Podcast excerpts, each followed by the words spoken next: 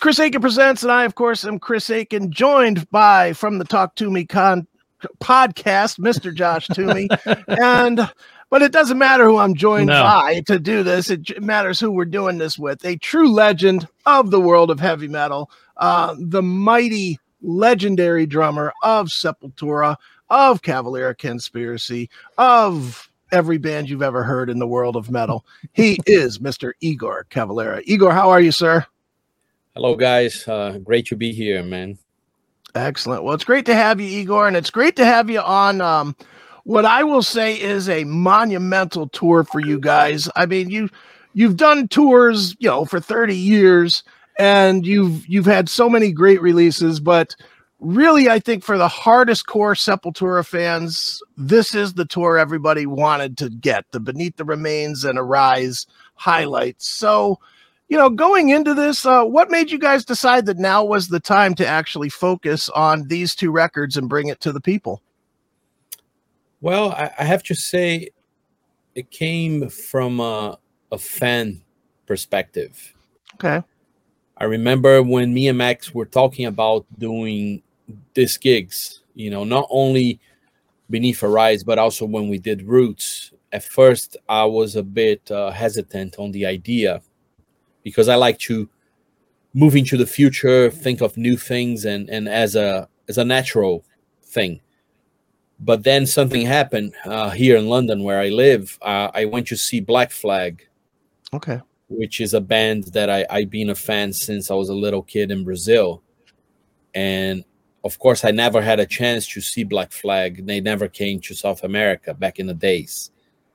And I got to see them now where they are pretty hitting their 60s, uh, 60s plus. Sure. And it was amazing. I came out of that show really satisfied. And that gave me a lot of uh, inspiration to to do these gigs because not only there were some people that were not there when we toured those two records, but also there's people that were not even born when right. when those records were made or even uh, on the road. So if I can get the same satisfaction that I got when I saw Black Flag, I never had a chance, and and that's that's when I hit Max and I was like, look, man, this is this is cool because at the end of the day, you know, no matter what what's going on, we still have the energy, we still have the passion to to play these records, to play the right. songs that we wrote together, and enjoy each other's you know presence on stage still. So let's do it. So that was the the the basic idea behind playing these records you know going on the road and and doing something that i think it means a lot to us personally but also for a lot of people who come see us you know. Sure certainly well, well, um, Iggor, the thinking back to that time and specifically beneath the remains, I vaguely remember. I, I more or less dis- discovered the band on Arise, but I, I remember hearing of the band and from reading about it and whatnot. Roadrunner signed you guys at this point for Beneath the Remains, but it really doesn't seem like they put a lot of effort into it. They didn't put a lot of money into it. I know that they they did you guys on kind of a low budget deal for Beneath the Remains. And it was at the same time that you guys kind of switched from being almost a death metal band to having a little more, I don't know, groove or elements that were a little more, you know, workable to the public. So thinking back to that time yourself, what what was going through you guys' head as a band? Were you trying to change the sound, or is it just the way you grew, or what? Yeah, I mean, it's very well pointed that we were an experiment somehow with Roadrunner. It wasn't like a band that they believe hundred percent. Right. It was a band that they were trying to see what could happen to it because we were a very underground Brazilian band that was starting to get some recognition outside of Brazil. So it was a big uh I think it was a big thing for them to to sign us but like you said it was not like a huge you know amount of money put into campaigns or whatever things but at the same time for us it was amazing because we first we had a, a chance to do things differently than just focusing on the South American market and South American fans. We could do something that it was distributed a lot more all over the world. And and with Roadrunner at the time, of course, they were on the top of their game doing those kind of things. And musically, I think it was a combination. Of course, like if we talk about morbid visions or, or schizophrenia, they they still have more of a, of a death metal approach to it. But I think Beneath the Remains it's a mix of, of, of, still the death metal sounds. There's a lot of that stuff in there, especially also because we recorded with Scott Burns, which we were huge fans of, of stuff that he did with a lot of American death metal bands. Sure. So it, there was still a bit part of that, but also it was different influences coming in, you know, from from thrash metal, from uh, of course, as always, punk rock and, and hardcore and all those things. So again, it, it was uh, a lot of uh, ideas and a lot of things that we wanted to put in the record. Not only speaking for myself as a, as a drummer, but as a as a band in general. Now, Iggor, talk a little bit about uh, you know signing to Roadrunner. Obviously, growing up in Brazil, hearing of Roadrunner and, and the bands that they were putting out. You know, how crazy was that for you guys at the time to get an American label as as as well respected as Roadrunner to to want to sign you guys, and then also send Scott Burns to you guys, and you know record uh, Beneath the Remains, you know, at night and things like that. Yeah, I mean, a lot of cool uh, memories from that time uh, like you said, Scott Burns was such an amazing engineer and producer. And of course, like we knew exactly what we wanted with uh, Beneath the Remains. We already had a bit more of an experience with schizophrenia, where I think that was like our first step on where we're becoming more aware on how to get the sound that we wanted. So Scott Burns was a very important part of that. So the faster we could get to those sounds, the more creative we could be with our takes you know when it came to recording in the studios so that was that was a cool combination between scott and us and of course like it was a crazy album because we because of the budget again we had to record during the night hours at the studio during the day they had a different band doing stuff there so every we at the end of the day we would show up and stay there until the morning which was a, a, a cool thing, but also very different than we were used to. We were used to to play all day, you know, go to a, a garage and just play for hours and hours, but not really a, like a night thing. So it was a bit of a, a switch in our mentality, but it was also cool because it was something new and we were focused 100% on, on making Beneath the Remains as a drummer was that tough for your body? I mean, obviously you were kids. We were all kids back then, but I mean, it was tough on your body to be, you know, doing drum tracks at 5 a.m.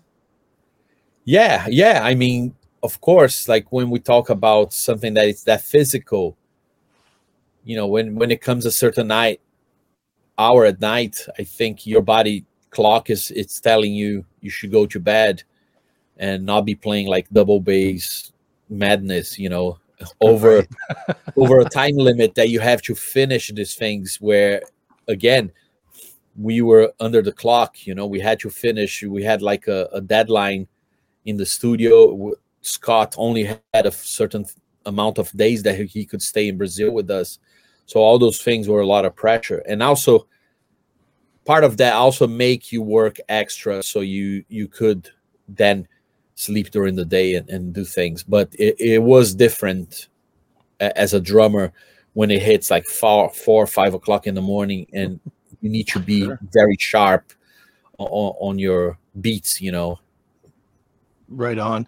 Well, well, Iggor. Obviously, the record came out. You guys toured. You toured the world. You toured. You you toured the states. You played fifty or sixty odd shows, I believe, in the states for that. And then you go back and you do Arise, and Arise just blew up for the band. You know, it obviously is the one where a lot of people discovered Sepultura for the first time. Um, and I know I saw you for the first time at the Omni in Oakland with uh, Sacred Reich and and you know a couple of bands.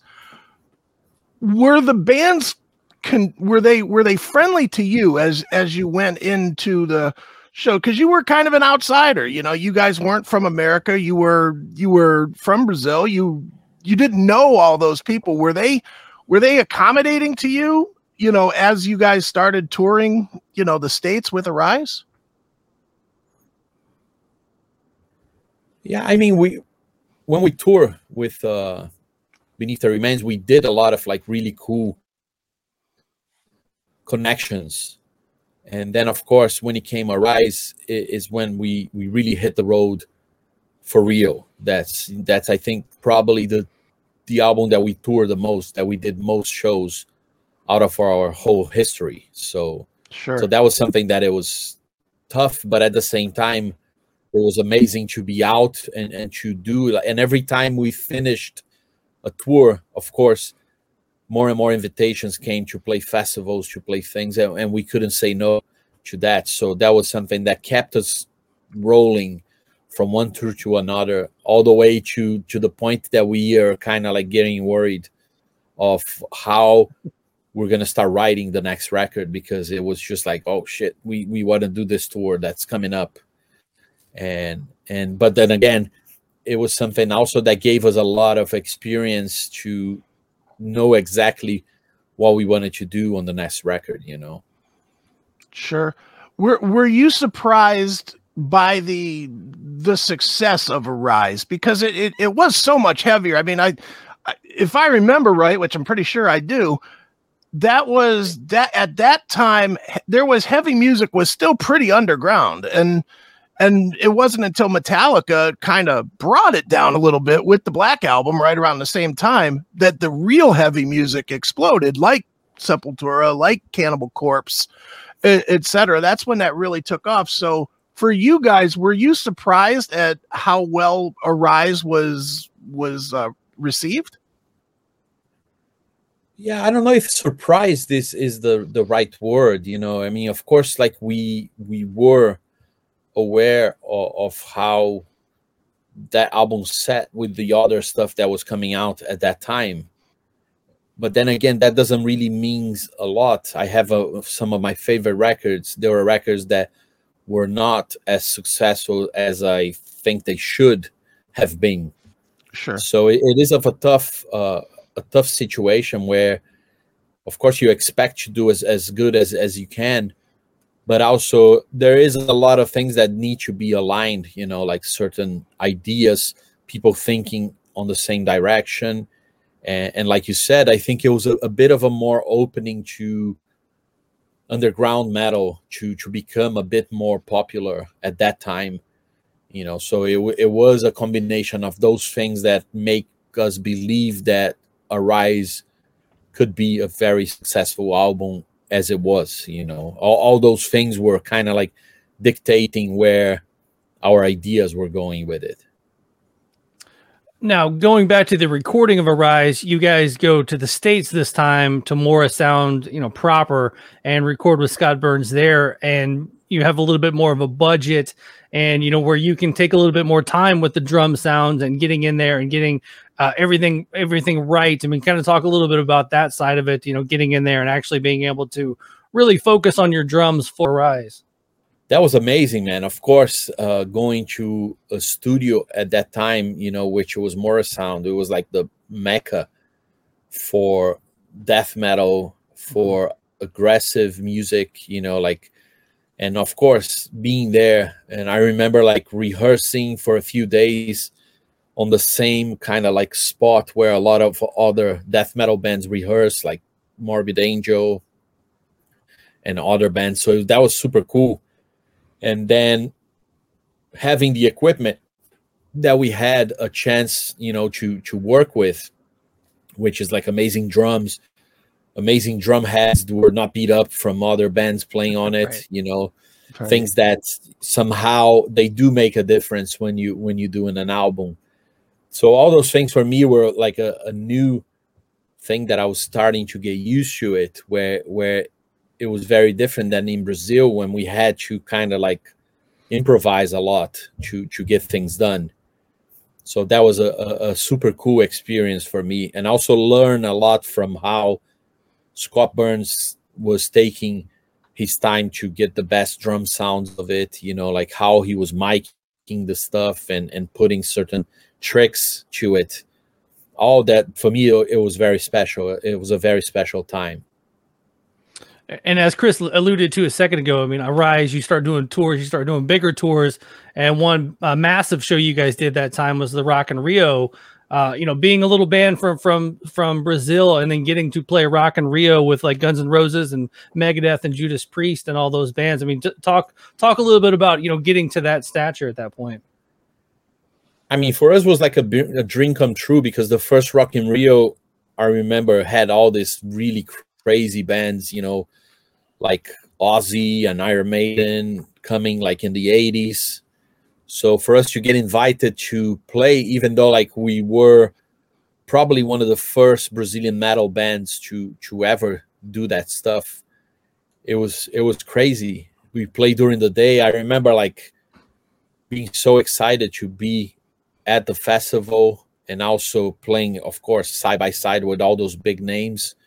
That was great. But also a huge feeling of, of playing at our home you know that was also very special because we of course like we played during Arise, you know with with really cool festivals like dynamo in, in holland and, and and others like that but rock in rio of course it, it's like a a massive festival compared to anything we had done in the past sure well, well, Iggor, you know, going talking about the live show with you guys, and I, like I said, I saw it for the first time in '91, and what I remember most about that, and and even going forward, was you guys were just fucking menacing live. I mean, you guys were so vicious live. Did you find that other bands wanted to play with you guys, or almost didn't want to play with you guys because they really had to elevate their game to play with you? I, I think you're right. You know, there was there were bands that would be super excited to to have to step up their game, and right. and there were bands who were scared and wouldn't take us, you know, on, on, tour at that time. You know, we had a lot of cool ideas of touring with with certain bands, and if, and we kept getting a no for an answer, and and then of course we uh, had other bands that we we did tours and they were more than happy to have like a, a strong brazilian hungry band coming on stage and really putting a hundred percent into it. And that would somehow motivate them even more to kick ass. And that's how i look at it. You know i think it's it's important to think about as a as a whole show a whole package you know? You got you want to have bands that kick ass. You can't be relying on, on on a band that it's not as powerful as you to make you look powerful you know? I think that's that's very weak you know? But it, it, was sure. the case at times where where we knew that certain bands were not really uh up to the task you know? Sure and, and one last question about arise I, i've always meant to ask you or max this this cover I don't know what the hell this is, but um, I, I I certainly know at that time it had to be unbelievably difficult to get this through because that was that was right at the height of when they were trying to censor everything and mark everything. What is this, and how did you get it through? And was there blowback on this cover? Well, I, I remember like one of the things that we asked from the original the first draft that we had from this, instead of the brain, they had a, an egg with with all the stuff coming out of the egg. And I remember right. Max was saying like, oh, I don't know if egg it's metal enough. We should change that for a brain. And then we asked Michael Whelan, you know, the the the artist, and he was like, Yeah, yeah, I'm cool with changing that for a brain. But one of the funniest things we heard at that time when the album came out, and it was uh, Chuck from death, he said that that album was like a seafood nightmare. Too funny. yeah, and we were like, oh, we'll take that, you know. But the thing again, it, it was also for us, it was also very interesting also to bring certain elements that were like that. It, it will make you think differently. You know, if, of course, like we had in the past album covers with you know demons and things like that. Sure. But I think this makes you trip a little more, you know, and, and that's something that I love with a lot of vinyl that I buy to this day. It, it's to put the record and and kind of like go on a trip into the artwork, and I think uh, this album definitely does that. Now, one last question from me on this whole on this whole thing. I, I know you and Max have kind of patched it up many years ago, but is it still as special for you to get in a room with him and you know just to play these songs again with him and just to see him and and you know bring that uh, family back? It is, man. It is. It's something that it's a very special and uh it's something that I, I don't take it for granted. You know, like it. You know, like if I think about the Abbott bar- brothers from Pantera. Mm-hmm you know it's and, and people like that that couldn't have a chance to be doing what i'm doing right now with my brother which is like going on stage and playing music or even you know someone like van halen like eddie now it's gone. So if we talk about brotherhood it's something that i i, I take very seriously every time we go on tour. I'm really proud of, of what we do. And I have a blast with my brother. You know, like I think the older we get, the the more fun we have with this. Sure. Is there any chance of a show, a show, a record, anything, a song with yourself, Igor Jr., Richie, and Max, a true Cavalera Conspiracy? Yeah, I mean that's that's something that always in in different ways they they come and do things with me and Max. And of course, like uh, my brother has a very uh, creative uh, family, you know, with between his mm-hmm. kids and stepkids. So yeah, so it's something that it is possible, you know, like we we have a, an amazing relationship with the kids, and we always invite them on stage to do things, you know, here and there. But uh, to put all of them together, it's something that I think eventually it's gonna happen. Very good, man. Well, for now, um, for now, Iggor, what is definitely going to happen is this new tour, Return Beneath Arise, uh, featuring the music of Beneath the Remains and Arise, and uh, it starts May the 22nd in Albuquerque, New Mexico. Goes for what six weeks, I believe. And um, yeah. where should we tell people to go to keep up with um, with you and get tour dates and all that stuff? I think nowadays the channel that it's kind of like uh, working the best. It's, it's, probably Instagram. Okay. You know there is the there is the Cavalera Conspiracy uh, Instagram official, and then also the one that I, I do with with my stuff with all the drumming with different projects and stuff. It's uh, Iggor Cavalera.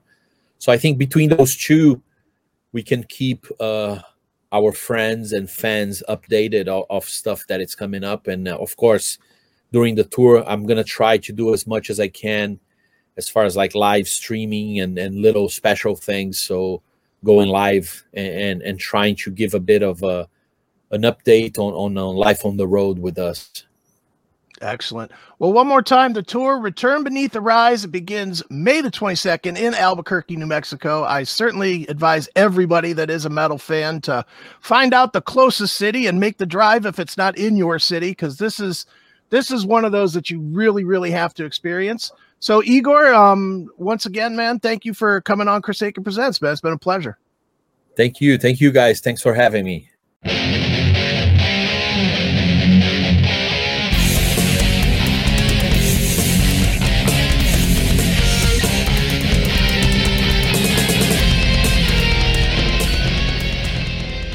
What's going on, everybody? It's Chris Akin, and just wanted to share a very limited edition of autograph books that I found that I am selling right now over at Chris Akin Books. I've got this one. I know it doesn't look like it has anything on the cover, but it's got a lot inside. This is my book, Cause and Effect Metallica, about the Metallica Black Album.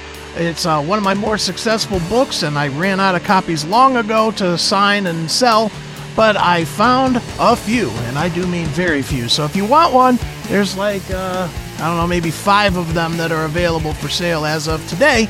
So get it now over at chrisakinbooks.com, chrisakinbooks.com. Cause and Effect Metallica on sale now.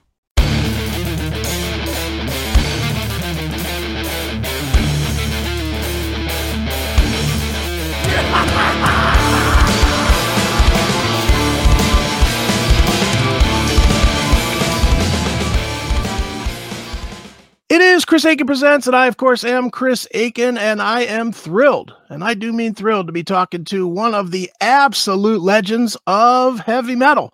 Uh, we interviewed his brother recently. Now it's his turn to step into the step into the hot seat to talk about this brilliant new tour that's coming out there. Uh, Return Beneath the Rise. It is a tour celebrating the classic albums Beneath the Remains and Arise from the Mighty Sepultura. And uh, joining us right now is the leader of the pack. It is Mr. Max Cavalera. Max, how are you, sir?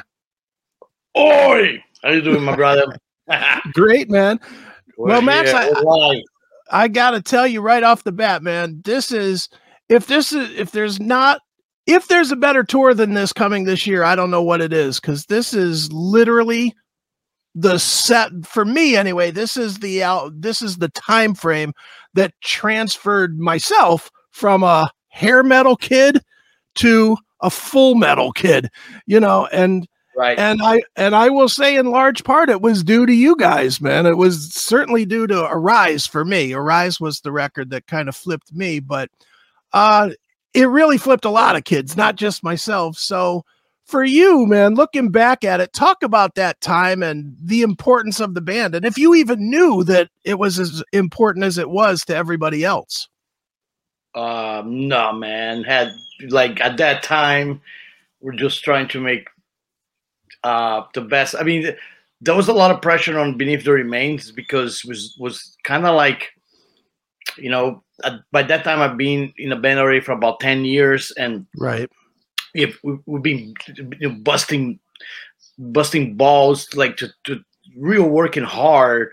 Um, you know, doing things like I, I I went to America on a on a on a flight on a free flight as a Pan Am employee with my hair pulled back on a cheap suit, you know, trying to look normal. right? Uh, all these, those are those are metal sacrifices that you got to make, you know. Um, and then, um, yeah, kind of like we hear our calling, you know, like yeah, Mhm. Roadrunner wants you guys to make a record, uh, so we can't fuck this up. We have Right. this is gotta be like the the best shit we can make right now, the best record, the best music, the best full of attitude, full of raw power, you know. So um yeah, so I I feel very similarities on Beneath the Remains and Soulfly One. It's kind of crazy. Those Sure. two records were the two those two most maybe most difficult records I ever made was was those two. And perhaps there's some of the best stuff I've done as well. I don't know. But um I feel very um very privileged in this uh, time of my career. I get to play those those records. I- I get to like celebrate them. You know, that's more that's more the best the word I was looking for. It's a celebration. It is a celebration of of these records meaningful to so many people, fans all over the world, bands that I talk to, they all love Beneath the Remains I'll Rise. Kind of like a Sure. like a gateway. Uh, was those those are kind of gateway record, and they, from you know from that they they went into even harder or more into death harder death metal and stuff. But I love the thing that we were doing. We were a bit kind of like mad scientists putting death metal, thrash metal, Sure. uh, and hardcore because we're drinking from those three. Like, if there was a fountain drink, it said death metal, thrash metal, and, and hardcore, punk. We were like, sure. you know, making making a suicide drink. Right. Well, it- uh, Well, and, and it's really interesting, Max. I, I mean, I'll tell you just a real quick story. There, there was a little re- heavy metal record store in Seaside, California, called Metal Mania, and the guys that owned that store were like really into the real deep underground stuff. And I thought that metal started and ended with Metallica and Megadeth. You know that that was what I thought metal was, and I remember they handed me Eaten Back to Life, Cannibal Corpse, and I didn't get it. I just didn't get it. Then I got Arise, and then it kind of bridged me to it. It literally was like heavier than anything I had heard, but wasn't quite, it, it had a little bit of melody or something in it that just made it different. And I think I'm not alone in that, man. I think a lot of people discovered the band on either Beneath the Remains or Arise but it really did break us through to where underground metal wasn't maybe as far underground as it had been previously. Is that fair? Uh, that seems about right, you know, because I think that you know what we had, like I said, we had elements of of, of the death metal stuff and elements sure. of thrash, but we were not only a thrash band because those are very thrash bands, especially the vocals are much more higher range. Right. If you, if you think about um, stuff like uh, I don't know Exodus and and uh, Death Angel or or Overkill. Um, so my voice was a bit more like on the coming from Lemmy kind of thing, you sure. know, like grass, but you could still hear the words. You know, those like sure, like you can understand the words and and and had hooks, which I think is very important. Like sometimes I think metal.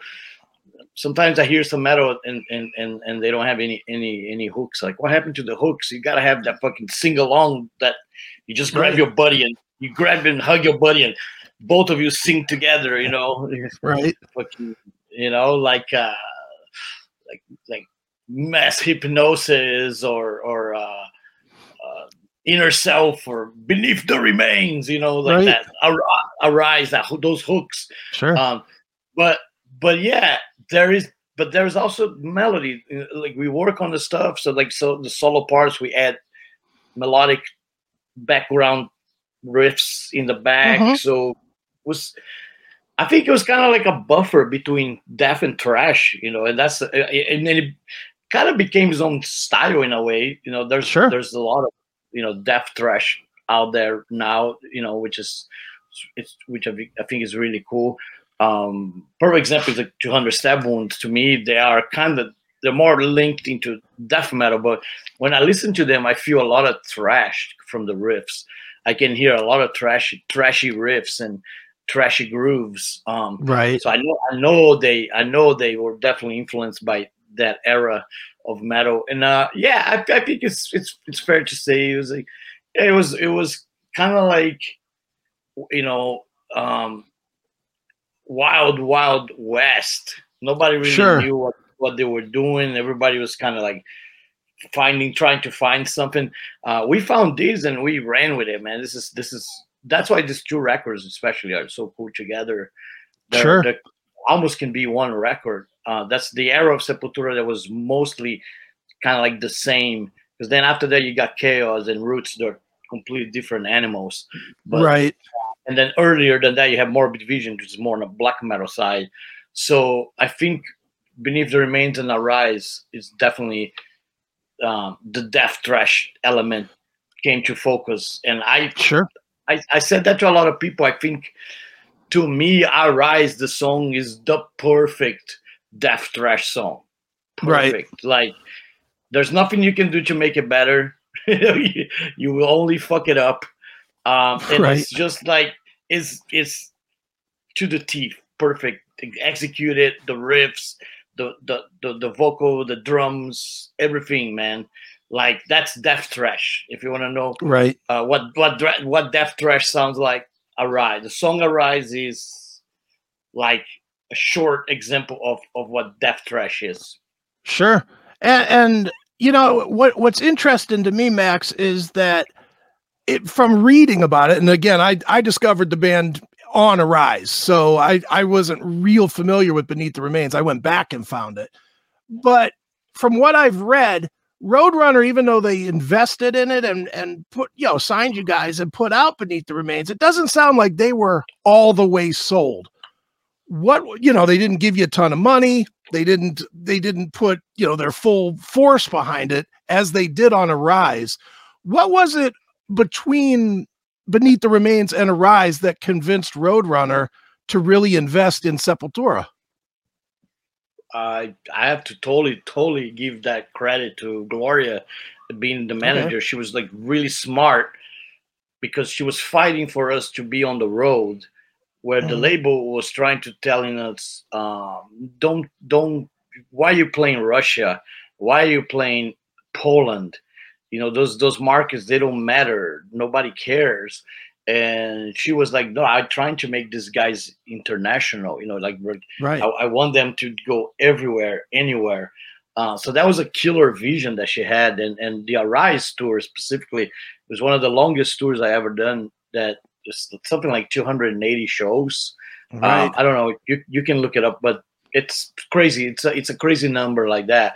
Uh, and and then because of all that work, because you're totally right on Beneath the Remains, and that's before we were working with Gloria. Uh, I remember at one point, Roadrunner gave us five dollars for a week. For a week. How the fuck do you live on five dollars? Like I remember buying a bag of Doritos and buying a Gatorade. It's like, yeah, I got one dollar left. It's only it's only Tuesday. This shit's gotta we gotta make we gotta make to to fucking Sunday, you know.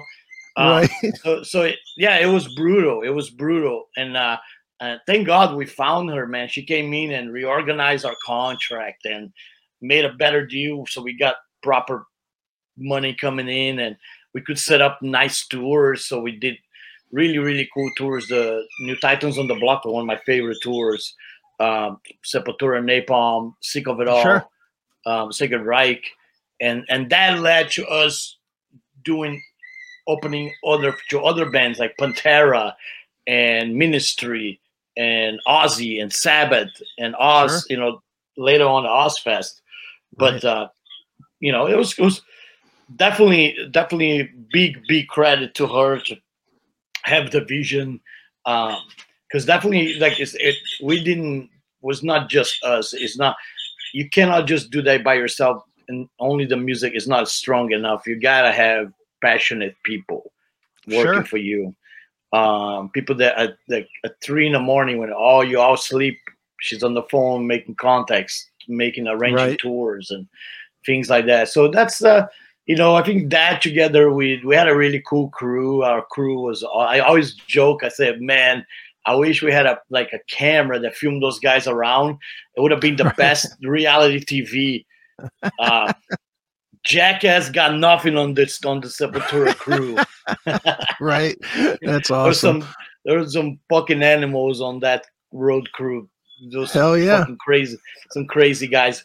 But all of that, man, you know, it was like it was a lot of hard work, uh, but also a lot of fun because we were just living the dream, you know, playing music, traveling the world. As a young man, I was like 22, 23. Sure. I was living it up, man, and I and, and I was a little bit out of control. I was I was like drinking hard and like I I I live it to the fullest. I party hard. I sure. play hard. I play hard. I, I work hard and I play hard. You know, that's right. That's the best way to describe it. Sure, sure. I wanted to go back to the um to the new the new Titans tour. That was the first time I actually got a chance to see. I saw you at the Omni in Oakland. So what what amazed me about not only that tour but seeing seeing Sepultura several several times after the fact, you guys were so fierce live. I mean, you guys were just violently violent like and on that tour you guys were clearly miles above the other bands. And that's not to disrespect the other bands, but you guys were just so heavy and so vicious. Did you did you find on that tour that you were blowing the other bands out or did you feel like you were elevating those bands to raise their game to your level? We never really play with that mentality. Um, okay, let's blow people off. I, I, at least me, I never never felt that I needed that. I, I was I was motivated by um actually I'll play better when I saw all the guys from the other bands on the side of the stage. Okay. Head thrashing, head banging, feeling sure. with you, which is a that's a really cool brotherhood of metal that exists and it still exists today, you know, which is really cool. You know, I was watching uh uh many, many bands that were the Toxic Holocaust and Nile, uh, 200 Stab Wounds, and then later they watch us. And there's something that happened with a musician when you have a guy watching you, you play better. Sure. you just uh, rather than I hate when nobody is watching you from the side of the stage. I always hated that, and uh, it, it, ha- it happens sometimes. Some, sometimes like uh, I, I don't know, not very often. Most of the time, there's some people on the side of the stage, um, Sure. but a couple times there was like there's nobody there, and it feels very like just feel very cold and like what's going on here. Um, but I noticed at that time, man, we were like we were just on fire. Like I remember, I I was kind of like the Tasmanian devil, man. It's like uh, Gloria was actually my bartender. Um, Right. she would mix me like a couple of screwdrivers, orange juice, and vodka, Sure. um, and that just hitting that with the. But a lot of times it was, was just just plain sober too. Like it didn't have to to to, to drink to play. Like uh, you know, sometimes it helped be a little bit get extra crazy, but Right. um, it, it's not something that I needed all the time. That's what I'm trying to say. Um, music is always the, the main the main thing, always. But Right. yeah, um, at that at those fucking shows, you just play better when you have your peers watching you. Uh, and then when you really have like Ozzy watching you, then you you're ah, oh ah, fuck. then it's then it's almost like you're too nervous to play good, you know? Right. oh shit! But I remember the, the the early shows. Um, the Omni. I think that was the first time or second time went to the Omni. Metallica guys show up. Sure. So You know, I remember picking. uh, I heard they were there, so you know, I went. I went tried to look around. I saw them entering, and and uh, Okay. you know, J- James had the shaved head Yeah. and the, the the side shaved heads with the ponytail, the leather jacket. I was like, oh shit, oh shit, they're here. This is gonna be awesome. Fucking, you know, we're gonna fucking rue tonight. And uh, yeah, those are those are exciting shows, man. You know, like when you get to meet uh, cool people come to see you. You know, it's, it's still today it blows my mind that that uh, sometimes people that show up from from out of the blue. I think there was a Soulfly show two couple years ago. Uh, Biff from uh, Saxon show up, and I, I thought it was Okay. that was cool. It was cool as hell. Like being a big Sure. heavy metal fan, like nerd. I was like, oh shit, that's that's Biff from Saxon, Biff Bixon. You know, it's like it's so cool, you know. Um, but uh, yeah, you know, I think you just play better, and uh, but you Sure. I, you would never had that mentality. Uh, you have Okay. to blow away or humiliate your opening bands. Nah, none, none of that ever. It's more like a. Actually, I like the friendship between the band. That's kind of Sure. why I do. I do ja- a lot of jams with a lot of the bands that play with us. I end up doing jams with them because I wanted to create kind of atmosphere where everybody feels part of it, and and it's not not competition, but Sure. more like more like we're in this together you know we we're all rejected by society so we we should all stick together man we'd be stronger than if we if we fight one another yeah shit like that that's fucking cool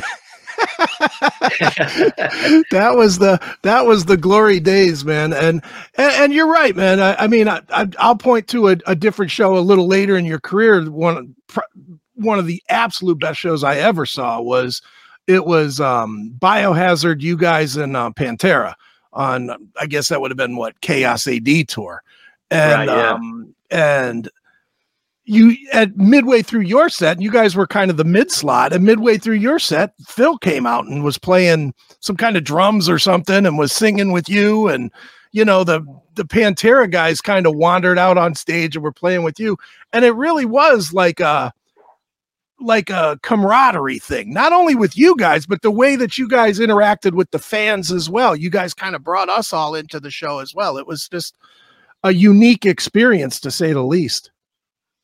I always felt that that was always the best way to to connect to to the fans is to get them to be to feel as part as involved as they can be. Sure. Um, you know, um, of course, you, you can't you can't bring everybody onto the stage, but here and there, uh, a lot of time when we did the drum jam, I, I did that for years. I bring up like from the front row, I'll pick a guy up from the front row. Come here, man. You're coming with me? Like, Right. Come on, motherfucker. um, and give him some sticks. And sometimes guys no rhythm at all. Like, oh, worse, like, like cannot even keep a beat, man. Right. Um, but it's he's so excited, man. He's like, this is the the like this. You can see in their eyes, they're like, this is the the the best second of my life right now. You know, Right. um, there was even one guy one time in the Soulfly show. Uh, I, I told him to come to the stage to play drums. We had the drum set up. He was trying. Security was fucking with him. But he finally jumped. So he jumped from the bar- barricade, but he broke his leg. He landed on his Oh. leg, and the fucking knee came out of his fucking leg.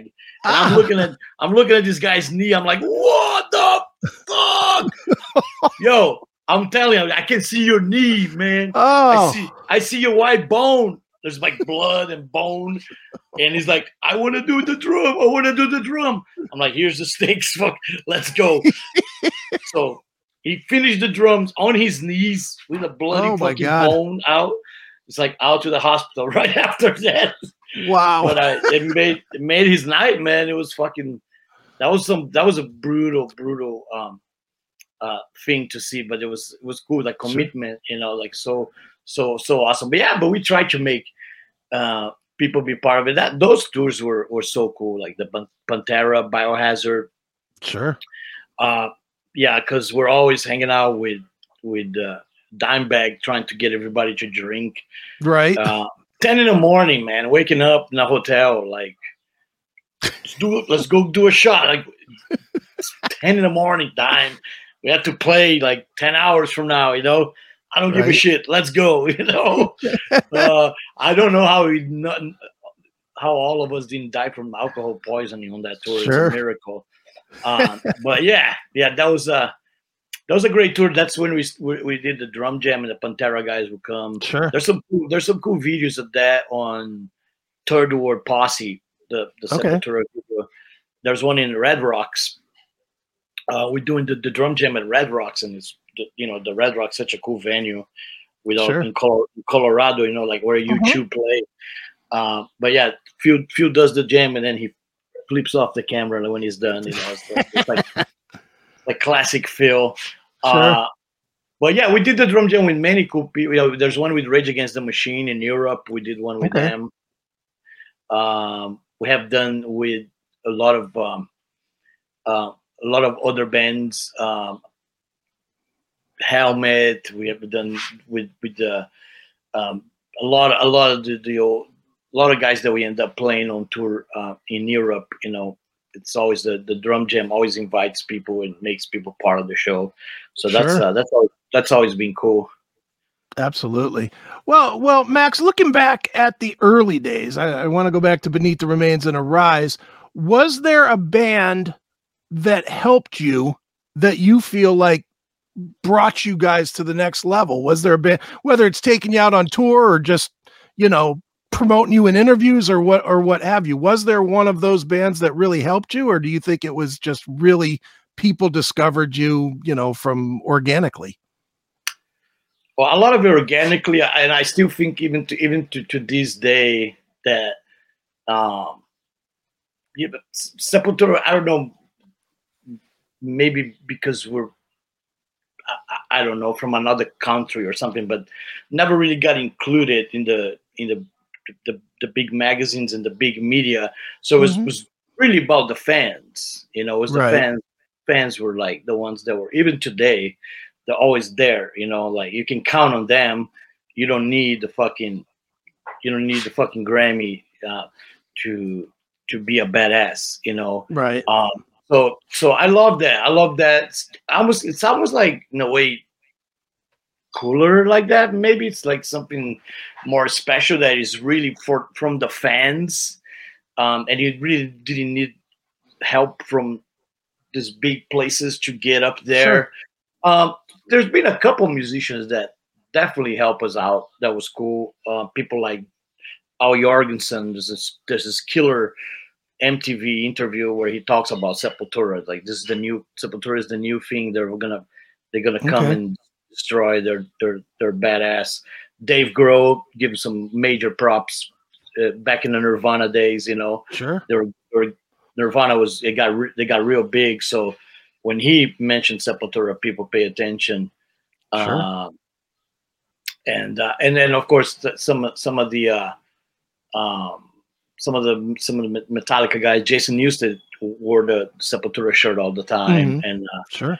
Uh, but yeah, I mean, I feel, I feel like, but in a way, we never really got the, uh, I guess the, the media exposure that some of those other bands end up getting, but we made it anyway because of the fans, and, uh, and that's something that's uh, that's to me is more special because of that. Sure. you know. Absolutely. Well, Max, you guys are obviously getting ready to go out on this tour. Beneath the Return Beneath the Rise starts uh, May 22nd in Albuquerque, and um, you just announced what the other last week, I guess, um, the addition of uh, Mike from Soulfly and um, Dan from Possessed as your band. You know, how did those guys end up being chosen for the tour? Well, Mike's cool because Mike comes from Havok, man, and Havok is a killer trash band. Love them. um, and and uh, you know Mike's a, a great thrasher bass player. He just rips like Right. he- headbangs, plays with like real real guts, you know. And and then of course uh, Daniel Gonzalez. That was like uh, yeah. I was I, I when I told my brother that would be cool if you can get Dan, Daniel on this because I love uh, I love his playing with Gruesome and Possessed and Sure. we seen him. We play with Possessed in Europe and saw Daniel playing. Hang out with him a little bit. He's a really cool guy. And I, I wanted, I told you, I wanted a, somebody that not just knows this music, but it's like knows it every drip of it, every like a Sure. sponge. Uh, and Daniel is that guy. He grew up on those records, so he's gonna play them perfect, man. And he's a he's an awesome guy. Um, and I, I'm so I'm so glad that that we got him. Kind of like the perfect guy, really, to do that. Uh, Daniel fits like just perfect, you know. So uh, I think it's gonna sound fucking amazing. And uh, and um, yeah, I mean, this is this is the closest you people will get from that time. This is this thing right now. They get the you get the original vocals, you get the original drumming, um, some badass bass playing, and some fucking amazing shredding Guitar, rhythms uh, guitar. Yeah, so it's uh, all the all the elements are there. Um, Right. it, it, it- you know, a lot of the shows are, are selling out really good. Good. Um, um, and we haven't even announced the opening bands yet. We're still working on that right now. Sure. Uh, that's coming up. That's coming up next. But uh, okay. uh, that's gonna be cool, man. It's gonna be a fun. Um, I'm just I I feel it's a little short. I feel we're gonna need to do part two. Okay. no Florida Day. There was some. I was I was reading the other day. Uh, my wife showed me some some posters. Uh, um, some some guys in the internet. Fuck these clowns! No Florida date. You know, nice. it's uh, it's with it's with love. You know, they call he, he say fuck these clowns with love. You know, it's like right. He's pissed off because we're not playing it. He loves it 'cause- and he's gotta like be like metal, like fuck these clowns, no Florida. you know, I love it, man. I love it. I fucking I thought like this is so cool. We have to go play there now. We have to, Absolutely. just because just because of that guy. Right. Very nice. Well, uh, with, with this lineup that you're putting together for tour, is there possibility that this stays together to become a new Cavalera Conspiracy type of a release? And I mean, I know you're doing 8 million bands at once, but Right. could this potentially be Cavalera Conspiracy number, what would that be, six? I have a collection of headphones and bands. I collect both. Um, pe- people collect baseball cards and and I collect bands and headphones. Um, I'm just, just just fucking around. Um, um, yeah, it would have been cool. I mean, I don't know. We don't know what's um, what's happening in the future. I, there's a lot of things on the play. I got I got new Soulfly coming August 5th, Right. which is the day after my birthday. I'm super excited about it. I love the record. It is totally uh, up my alley or of where my head is musically right now. It's all Sure. all the elements are there. Uh, I'm working with my son right now on new Go Ahead and Die. Um, and then there's already been talking a little bit with the Killer Be Killed guys. We want to try to do some dates uh, sometime next year. Um, but at, at some point, we're gonna have to uh, do something with Cavalera conspiracy. So uh, we'll see. This this sounds very tem- tempting to to have these guys be part of the next record whenever we do the next record. But uh, we're not there yet. You know, we're like Right. right now we're we're on concentrate on this tour. So I kind of go like little by little. I don't go. Too, I don't look too much uh, further Sure. ahead because so right now it's like the tour. So let's get let's hit it hard. Let's do Right. the best we can on this tour. And then Soulfly comes out. We're probably gonna do a shitload of stuff with that. Right. Uh, and then we see what happens later. But yeah, definitely. Um, uh, this is definitely a cool, um, cool lineup that for for these records going to be perfect. Absolutely. Uh, one last question, Max, before I let you go. Um, obviously, there's so much musical talent under the name Cavalera right now between your son, between Richie, between Iggor. You know, there there truly is a Cavalera, maximum Cavalera, as you and I joked before we got started, that is available. Is there thought at some point of doing that, of bringing all of the Cavaleras in, whether it's for a song or a show or an album or any of that? Have you talked about doing something like that? We haven't really, you know, made anything concrete or official. I mean, we had a we had a tour a couple years ago that was actually called Maximum Cavalera. I don't know if you remember. I do. That was cool. That was with, I think was uh, uh Incite Lody Kong. Um, Right. I think was Soulfly, if I'm not mistaken. But um, definitely, man, and I feel good. You know, I feel kind of like, you know, I'm, I'm I'm already passing the torch. Like, yeah, you guys run with this for a little bit. I'm getting old. I'm gonna jump on that motorhome one of these days, and you're not gonna see me for a year. Me and the me and the old lady gonna cruise the country. Uh, Right. I'll see you guys in a year from now. You know, uh, uh, I'm getting up there. You know, it's like I've been touring hardly hard for 35 years. Sure. Uh, needs to slow down a little bit. So I think I might slow down the next couple of years. But I feel that they they they you know we're in good hands. You got you got Richard tearing down with the Incite. Mhm. Um, Iggor is tearing down with with the healing magic, um, writing books, and his band is awesome. I love the whole healing magic vibe. Um, and then you have Zyon uh, drumming. His drumming on the New Soulfly is incredible. Like really, really. I remember the guy in the studio was even making. Uh, commenting like man this your kid plays like Keith Moon he's like the Keith Moon of metal you know and i was Nice. like dude that's that is cool that is that's a cool thing to hear uh, from from an engineer that was just watching uh, the kid play you know Sure. um, and, and Zyon is all about the energy. He's not a really technical drummer, but Okay. he brought he brought a lot of energy. The way he plays is very free Sure. spirit, very kind of like a wild animal, you know. So I capture a lot of that uh, on the on the new Soulfly record whenever is how you guys can hear. But I feel yeah, I feel like we as as as a as a father, I did my I did my job. I brought them I brought them up the metal way. I Right. kept them away. I kept them away from pop and country music and right. hip and hip hop as much as I could, and definitely told them, "You guys are not gonna be lawyers. You guys are not gonna become doctors. You guys are gonna be rock and rollers." Nice. Very nice, man. Which is well, you a, which is a bad bad. Uh, almost like a bad uh, influence on them you know you want most most dads want their kids to become doctors and lawyers and yeah, but respectable members of society. But uh, I, I think what we do is actually also benefit society in a in a really cool way. I think people Sure. need metal. People need music. It's to Mhm. get the mind away from all this bullshit. You need Right. that. You need that metal. And so we are, in a way, some somewhat public servants of, of some Sure. kind.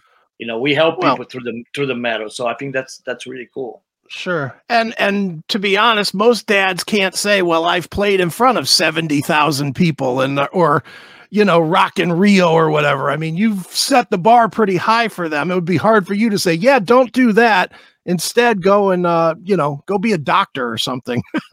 yeah. I mean, it, it just, it just wouldn't happen. And, uh, um, uh, so I'm just glad that the way they turn out this certain way and we have a real truthfully metal family man that's not Sure. fabricated.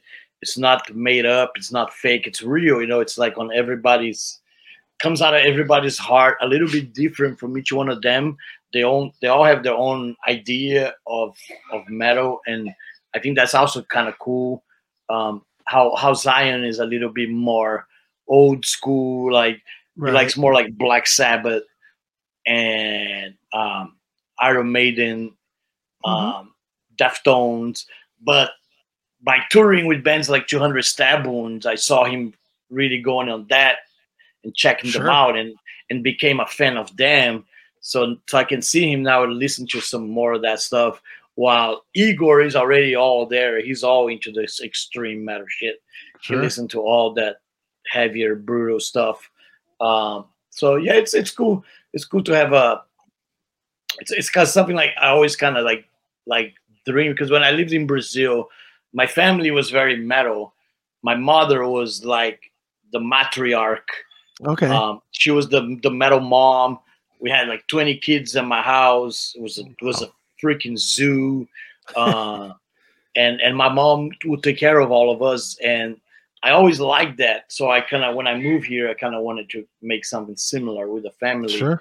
Um, and and uh, now we got something like that, which is really cool, and I, I love it. You know, some people have, have said you should guys you guys should do a reality TV uh, TV show like the Osbourne type shit, Right. but nah, I like it more like the way it is, you know. Right. Uh, I, I I I don't know if we cut out for that, but uh, I love the fact that we're all everybody kind of works for for the music for the metal. You know, um, they go on tour, they sell shirts, and and sure. they do crew work, and um, everybody like in in a way is involved with the band or metal in its own different way, and that, I like that a lot. Absolutely. Well, Max, uh, obviously, man, the, the, this great new tour is coming. It starts May 22nd in Albuquerque. It is the Return Beneath Arise tour. It is going to be fantastic. Can't wait to see it myself. And uh, Max, where should we tell people to go to keep up with you and your various projects and tour dates and all that stuff? Well, I'm not that much social media kind of guy, but I know there's some things that people can get uh, information from either um, Cavalera Conspiracy Instagram or or uh, Gloria Cavalera Facebook or Okay. Nuclear Blast uh, Facebook, Instagram, all those.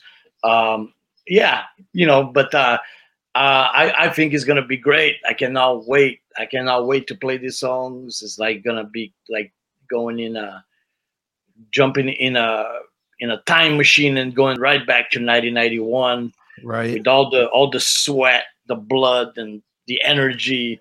It's gonna be freaking insane, man. I cannot wait. It's gonna be Absolutely. awesome. Absolutely. Well, one more time, the tour is Return Beneath the Rise. It is uh, Max and Iggor Cavalera, and uh, you definitely want to get out there and check it out. So go get your tickets. And Max, um, once again, man, it's always a pleasure to have you here on Chris Akin Presents. Thank you, Chris. I'll see you on the road, my brother.